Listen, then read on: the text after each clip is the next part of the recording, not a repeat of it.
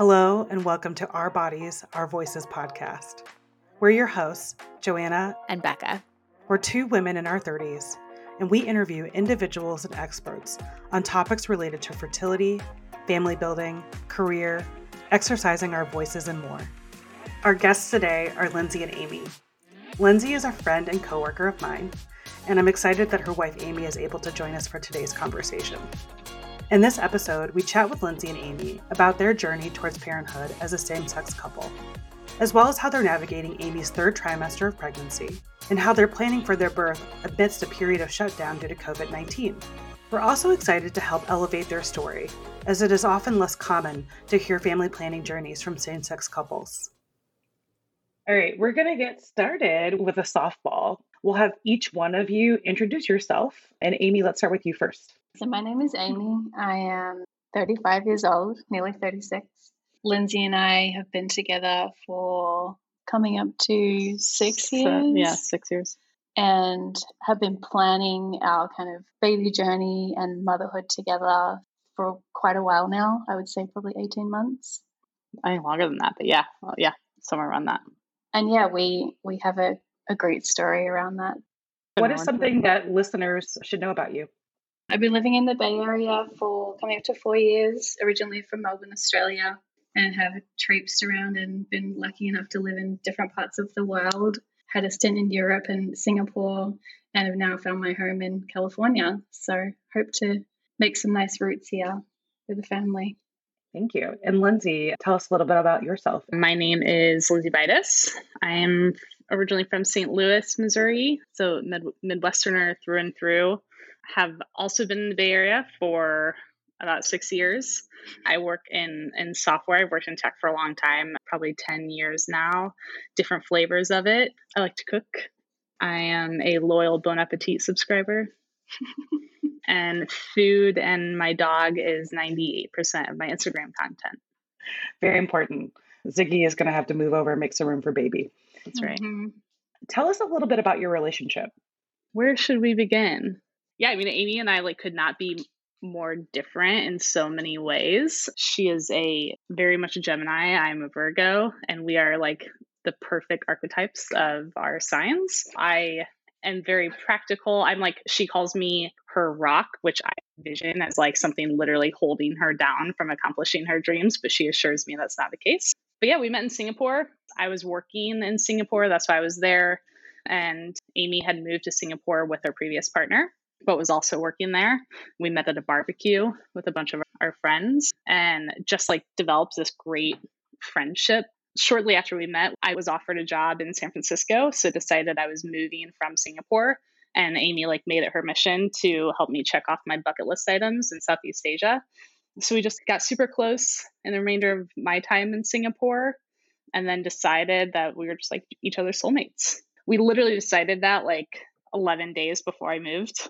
And so, over the course of a long distance relationship across the Pacific Ocean between Singapore and San Francisco for a few months, we decided that Amy would move to California. Amy, is there anything you'd add to that? I love our story. It's like very unique.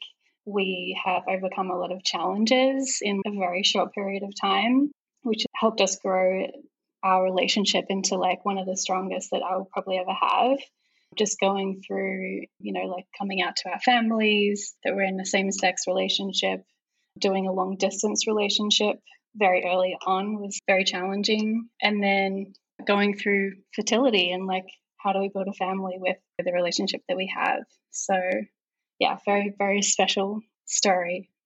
That's a great time to actually hear about your journey. So, Amy, you had mentioned that the two of you have been talking for a long time about family building, thinking about how you want to approach this.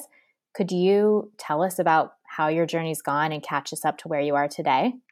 We had been together a while. We'd had conversations about, you know, the future and what kind of family we wanted to build. Funnily enough, I remember Lindsay early on saying, like, I never envisioned really having kids until I met you. So that was, you know, a new feeling for her. But yeah, we we started to think about obviously being in a same sex relationship, like how, you know, what are the possibilities out there? And I remember one day we were having a conversation and I got like quite emotional and I said, you know, I want to have your kids. Like, how can we make this happen? Yeah, it's true. and so we decided that ideal scenario would be to use her egg and then have one of my brothers, of which I have two that we could ask to be our donor and therefore have the mix of genes that we would bring to a baby. So it was a very kind of off, off the cuff but meaningful conversation that we had. And then I flew to Melbourne for my brother's wedding, and my sister in law picked me up from the airport. We went to a little cafe to have coffee, and she blurted out, Oh my God, your brother said the cutest thing the other day. You know, he asked me if Lindsay and Amy wanted to have kids, you know, how would she feel about it and he would love to offer. And I was just gobsmacked because that was the ideal scenario that we had talked about. And yeah, it kind of rolled on from there. Lindsay arrived in Melbourne not long after. And yeah, really excited. So we kind of moved on to the logistic. I've spoken to a number of women in same sex couples. These details are so helpful because they just don't always understand like how do you work in the logistics in particular? Do you do IUI? How do you think of the donor? So I think yeah. yeah. if you're comfortable, how did you think about this? I know I've spoken to a number of women who have asked about logistics, and that's always a big question. Yeah, yeah, and we were surprised.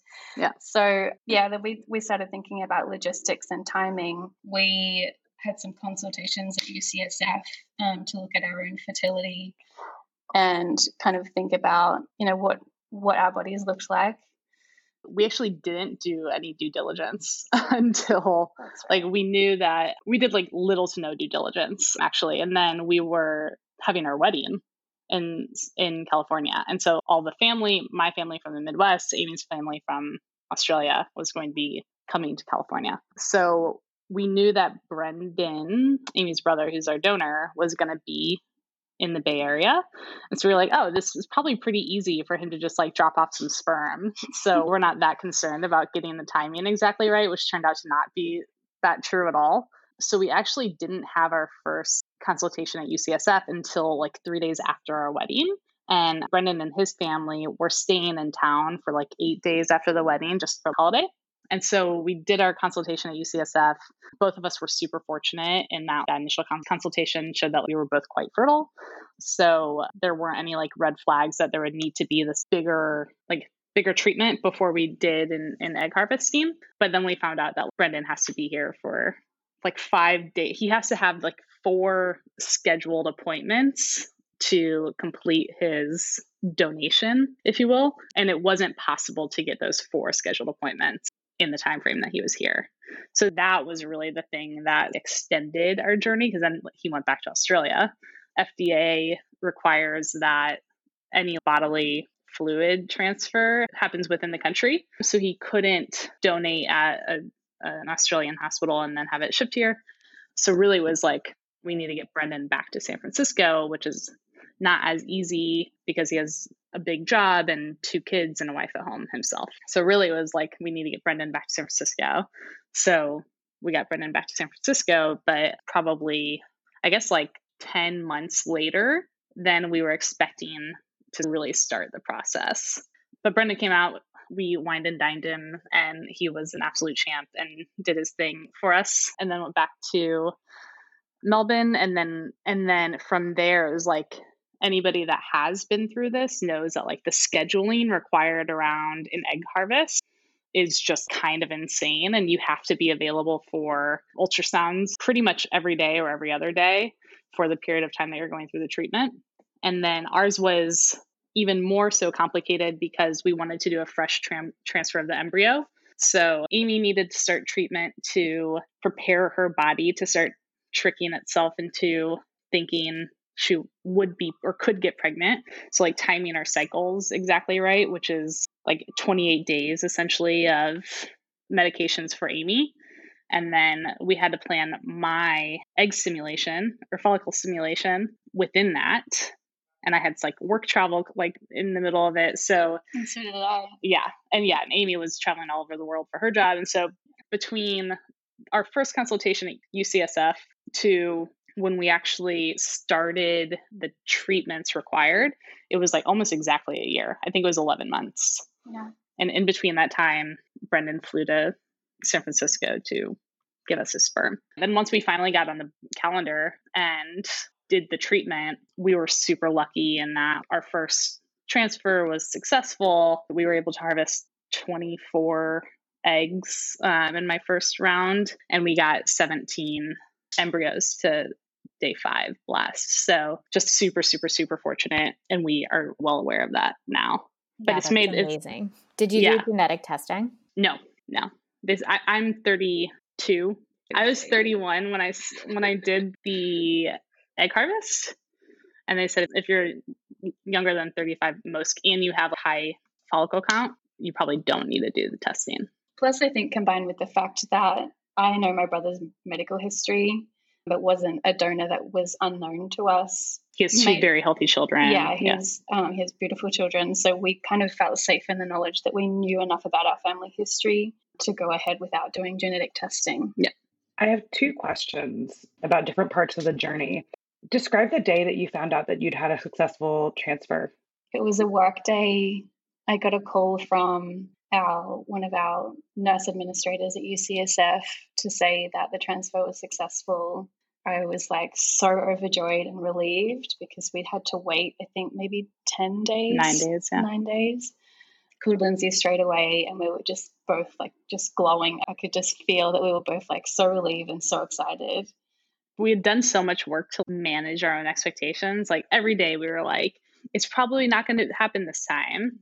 And we need to be okay with that. But like for sure, deep down, we were we're super hoping that it was going to be this time. But yeah, we lucked out. Definitely like a sigh of relief. But then like this immediately following these nerves, knowing that day nine means nothing, and so many miscarriages happen between like weeks eight and twelve, and so yeah, it was a temporary sense of relief for sure. My second question is if, when discussing with Brendan, him becoming your donor, besides acknowledging the fact that both of you had had the same independent thought or desire to do this, what other things did you discuss before he actually committed to make the donation? So, part of the process at UCSF is that we had to talk with a psychologist, and so did Brendan and his wife as well. And it was a really remarkable conversation. She had been doing that for a long time and she commented on how unique and special our scenario was for fertility, given that I wanted to carry a baby and we could use Lindsay's egg and it was my brother's sperm. She was blown away by that. But aside from that, the questions that we kind of looked at responsibility of the baby and the legalities around guardianship or making decisions for the baby, given that I'm very close with my brother and, you know, where the lines were kind of drawn there. And my brother and his wife had the same lines of questions. And it was just a really interesting thought process to have this conversation and think about all of those bigger questions of, you know, what what happens when something happens to us or what happens if Brendan feels strongly about a certain thing, you know, how does that yes. impact our family yeah, sort of studying like roles and responsibilities, which was easy. But the things that we hadn't thought about were like, what do we tell our kid? Do we tell them about Brendan's special gift that he, you know what I mean? And the answer was like, for sure, yes. But we hadn't really thought about those things. So it just forced us to think about those things, which was kind of awesome. Like it was a fun exercise. But when we actually talked to Brendan about him doing this, it didn't require that much. Like he, he was just like, yeah, of course. I think he was just like um, super stoked to be able to help his big sister out in such a meaningful way. There was like no hesitation whatsoever. He loves babies. Yeah, he also loves babies. Loves babies. Yeah. Well, one last question about Brendan. Will he have any, you know, special responsibilities in the rearing? Be even, you know, naming inspiration or anything? So we're not going to answer the latter question, but no, like certainly no added responsibilities, but we do want our child to know about this like special thing that Brendan did for us and, and him. And part of our hope is that you know, Brendan and his family are 11,000, I don't know, a lot of miles away.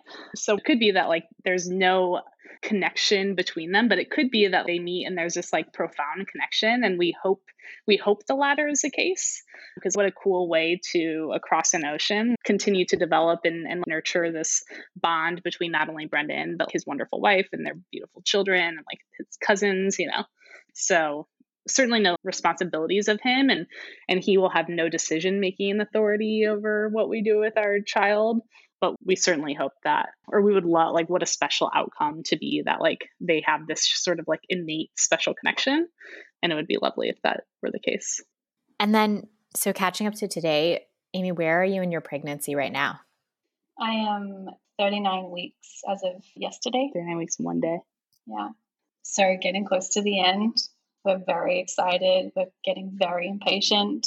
There is no surface that hasn't been cleaned in this house. We're just ready. Everything's ready. So, um, trying to enjoy the peace, trying to sleep and nap and conserve energy as much as possible, waiting for the moment the baby decides to arrive. Thinking about where we're globally, we're curious how did you first hear about COVID 19?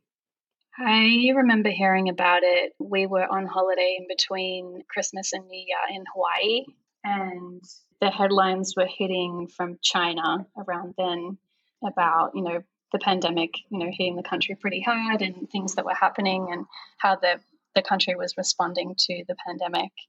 And it felt pretty far away. It felt like something that was unique to China at the time. And of course, none of us knew that the scale of the pandemic would grow to something that it is today. It sounds like if that was around New Year, so you were about four months pregnant. Can you share with us, or for both of you, how COVID has kind of been intertwined with your pregnancy journey and looking forward as well, how it might be impacting your birth plan or your postpartum plan? From my perspective, what it's impacted is we were going to have another baby shower and our OB visits are less. Like we should be seeing our OB every week, and we should have been seeing our OB every week for the last three weeks, but we're not. We're seeing her every other week just because they don't want us to be potentially infected. And we were going to do a little bit more traveling before the baby got here, and like that's just not the right thing to do. The birth plan wasn't really an, impacted that much. I'll still be able to be in the delivery room. I was always going to be the only one in the delivery room. And my family wasn't going to be visiting until like a week after the due date anyway. There's no visitors allowed in the hospital, but we wouldn't have had them anyway. I can't think of anything else in our birth plan that was really impacted, but it's really more like the life things before and after. Like, it would be great if Amy could be hanging out with her soon to be mom friends and having lunch and talking about like how crazy pregnancy is and doing that in real life over decaffeinated coffees or whatever. But she can't, like, it's all like via text message or phone calls. We were planning to do a lot of travel when the baby was really young too, because that's the easiest time to do it. And now, if we do, it's going to look drastically different. We were planning to spend three weeks in Australia within like the first three months, and we're not going to be able to do that. So it's much more lifestyle stuff. It's like not going to be able to just take the baby to the coffee shop during our parental leaves and and things like that, which feels different than what we planned, but in the grand scheme of things, we still feel very fortunate. Yeah, I, I would say as as a pregnant person, I actually feel very lucky. I mean, pregnancy, as everybody knows, can be quite hard on your body. So being able to be forced home and just being in your house, you know, cooking healthy meals, napping, being out of, you know, the, the, the public and the hustle is something that is very ideal for a pregnant person. So that I feel very grateful for. I will say the two things that I've had to manage more is probably setting kind of boundaries around what I'm consuming in terms of media and information that's out there. Very early on learned I needed to to not read the news and try and focus on my body and how I'm feeling and manage my emotions and try and keep, you know, relaxed and stress free. And then I think the connection part, I was very fortunate just before the lockdown to have connected with some soon to be mums. I had connected with a group of about 10 expectant mums. We met up in Oakland one day and I connected with quite a few of them. And then the lockdown hit, and we saw the value of connecting with each other so greatly that we can continue to have like group Zooms and we created Google Docs to share resources. There was a bunch of kind of things that we all did together. And that really helped because I have an amazing wife who also happens to be a woman, so understands like some of the aspects of what you're going through being pregnant. But it is so refreshing to have those other connections of talking through all of the crazy symptoms that you get as a pregnant woman that was so helpful to have those connections there. And then, yeah, I think something along the connection kind of line is, you know, our families, you know, what does it look like? When are we going to see them? When are they going to meet the baby? They're like questions that I think about all, all the time. And we'll just have to, again, be grateful for the time when that comes. When you think back about your fertility journey and your family building plans, as well as this period now with the pregnancy, is there any advice that you would give other families in your situation that you wish that you would have known or as they prepare for their own journey? We have other friends that are going through something similar. It's taking longer to get answers because clinics aren't open. Like everything's just sort of halted. And like once you've made the decision that you want to start a family, you want to start a family. And so that almost like vacuum, you don't know what you could or should be doing. You can't go talk to your doctor because the clinic's not open. That is an unbearable. I don't have any answers for that. And it feels like people that aren't as far along as we are, it feels like there would be a lot more people in that space and like no answers and like cannot imagine what those people are going through. But I do think we had like more of a self-inflicted wait. That was just like bad organization on our part and the wait is worth it i guess um, is what i would say about it. What would have better organization look like for you? Like looking up if donating sperm was more than just like going to a sperm bank for 30 minutes and assuming that you could just like slide in while you're in the Bay Area for a 10 day period of time. Um, like literally, we did nothing. Like there's a bare minimum that you can do. That's probably like a little bit of Google searching. I was literally just Googling the address of the Berkeley sperm, sperm bank because I assumed that we could just pop in and then called them and they were like, no, that's not how this works at all. So like maybe Google, a Google search in advance would be a good idea. Or perhaps listening to this podcast. Yeah, or, or that. Yeah. Yeah, I generally am of the mind I don't like to Google like medical things often because I'm not an expert. I'm not a biologist. A little information feels very dangerous for me. And so I generally like to just talk to doctors and have them tell me things. We didn't do a ton of research on IVF before we went and talked to a reproductive specialist. Your point around you think about it, you think about it, you think about it, and then when you decide you're ready, you're ready and that anything that delays it can be so frustrating. That resonates with me so much because I think similarly, I had so many conversations and was thinking about it, but didn't really understand what it was and what's involved or any of the information or data around how inefficient getting pregnant and fertility treatments can actually be. And so I think similarly, that's something that I know I personally hope that others learn about this that it takes a long time to get to that point where you realize you're ready. And it would be really helpful to know that once you are, you may not just then be able to have a baby in nine months. And that totally. there's often a lot of things that can go wrong, particularly if you're using any assisted reproductive technology that that can take months to get scheduled. Things don't always go as planned. And then not every pregnancy makes it. So I think that's a really important point that you made. And I know many people I've spoken to have experienced that as well. Yeah. I have one last question. As someone who's about to embark on a fertility journey, and knowing, Lindsay, that you are very passionate about financial planning, my last question is around how did you approach preparing financially for some of the family building activities that you and Amy pursued? Yeah, I mean, we had also thrown a wedding not that long before we started all this, which is also super expensive. So we were just like really focused on what we were trying to achieve and what it would take to achieve it. We were super fortunate that we both have good jobs and we just like went without some of the things that we would normally go with. And it didn't feel that hard when you know like what the goal is. But one thing that we did do was we went to UCSF The reviews are maybe not as glowing as some of the private clinics. Their success rate is technically lower than a lot of the private private clinics, but like the data there is flawed.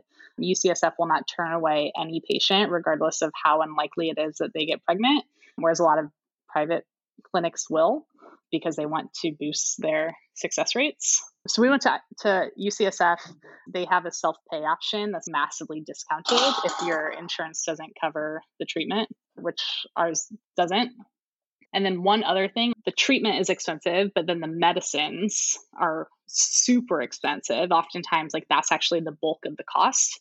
And UCSF, because it's a public university and because it's a teaching facility, has a special, like, negotiated rate with two pharmacies in the Bay Area. So we we paid probably 15% of the full costs on the medicines alone, which was a massive savings. So we actually ended up spending about 60% of what we expected to spend on it. Wow. You don't often hear about people framing their journey as with having some savings or less than they expected. And so that is very valuable information. Thank yeah. you and it like did I've read like it it feels like a factory. It didn't at all. We loved our doctors, we loved our nurses, we loved the lady at the front desk that checked us in. Yeah, yeah. it was a great facility. It was awesome. I guess too, like going back to the planning aspect, we didn't realize that we had to fly my brother out from Australia to do the donation. So again, research is key. That was, you know, an additional cost that we hadn't factored in. But again, because of the cost savings, we we ended up okay. Great. Let's go to our two final questions. What is one thing you've learned about your body through this whole journey? I have learned so much about my body. I have always been someone that's been very in tune with what is happening with my body. I have a lot of general sensitivities, so I'm always kind of when I have a symptom, I want to address it straight away and I, I want to get to the root cause. Pregnancy is a whole other ball game in terms of in terms of that you know, sometimes the answer is hormones, sometimes it's other things, and you just kind of write it out. I think a big one for me that I've learned in this process, though, is how much your mind affects your body. I've been very focused on trying to be as relaxed as possible. So I'm meditating every day. I try and do yoga or walking. You know, when when COVID hit and all of our hospital classes were cancelled, I took up a hypnobirthing online course, which has just changed my whole perception of childbirth and the process of laboring and everything that you can do to prepare your mind for what your body is about to do. And that has been really fascinating. It's been a really, really great journey in that respect that I've been able to really fine tune mindfulness, you know, throughout this whole process. Yeah, one thing I learned, one, Amy is so strong and watching her approach each change in her body with such curiosity has been super fun. I've always said that I wasn't totally sure I wouldn't have kids. And now, of course, like now I'm thrilled that I'm having children. And now it's almost like I was worried early on that I would feel like some jealousy that like she can breastfeed and like that bond that that creates between mother and child and all that kind of thing. But Amy has made me so involved in each part of it. Like every time the baby's kicking, she runs across the house and like grabs my hand and puts it on her belly and like, does all these things to make sure I'm feeling like ultra involved in in the full process. But like her body's incredible. It's every time you hear the heartbeat on the little sonogram, it's just like, whoa, like your body created that life, which is pretty cool. Yeah, that's very cool. The last question that we love to ask everyone is what is one way that you are using your voice during this time? I read a book to the baby every night, and I picked my song with the baby. So I sing him Beautiful Boy by John Lennon every few nights. That's going to be our song. And he responds, kicks a little bit. I think like Amy and I, our relationship has never been stronger. We express our like love and gratitude for one another all the time and we always have been not often but like more often than ever we we do now and i think just trying to capture the last remaining moments that we can talk to each other just the two of us versus like having this kid hanging around us we're trying to do that as as much as possible so yeah really like using our voice to just connect with each other more than ever before? I would say trying to be as, as positive and optimistic as possible. Again, not by not consuming any media or news about all of the bad things that are happening in the world has really helped. I'm kind of in a, my own little Zen bubble, but with that, I've been able to stay positive and I feel like I've been able to support other people in my life, like Lindsay and my family and my friends that are going through furloughs and layoffs and, you know, are dealing with a great deal of uncertainty from this place of having quite a lot of peace around how I've been feeling because I'm, I'm trying to, to focus on being that that kind of Zen person um, in the midst of all the chaos and just yeah, trying to see the silver linings in everything that is happening in the world. There's a lot of good stories out there too. You know, people are connecting more than they have before, even though it's not person to person. And, you know, we're all being being shown what we have to be grateful for, you know, our house, you know, somewhere secure to shelter, access to food and water, things like that. It's really come down to the little things each day that, you know, we can be grateful for. Thank you so much. I really appreciate you sharing your story with such candor, and the love is palpable. Thank you. I really appreciate you sharing your story as well. Thank you for listening to this episode of our Bodies, Our Voices podcast with Amy and Lindsay. We really enjoyed talking to Lindsay and Amy and hearing about their journey towards parenthood and the excitement as their due date looms. To hear more episodes or to get in touch, visit ourbodiesourvoices.com. Catch you later.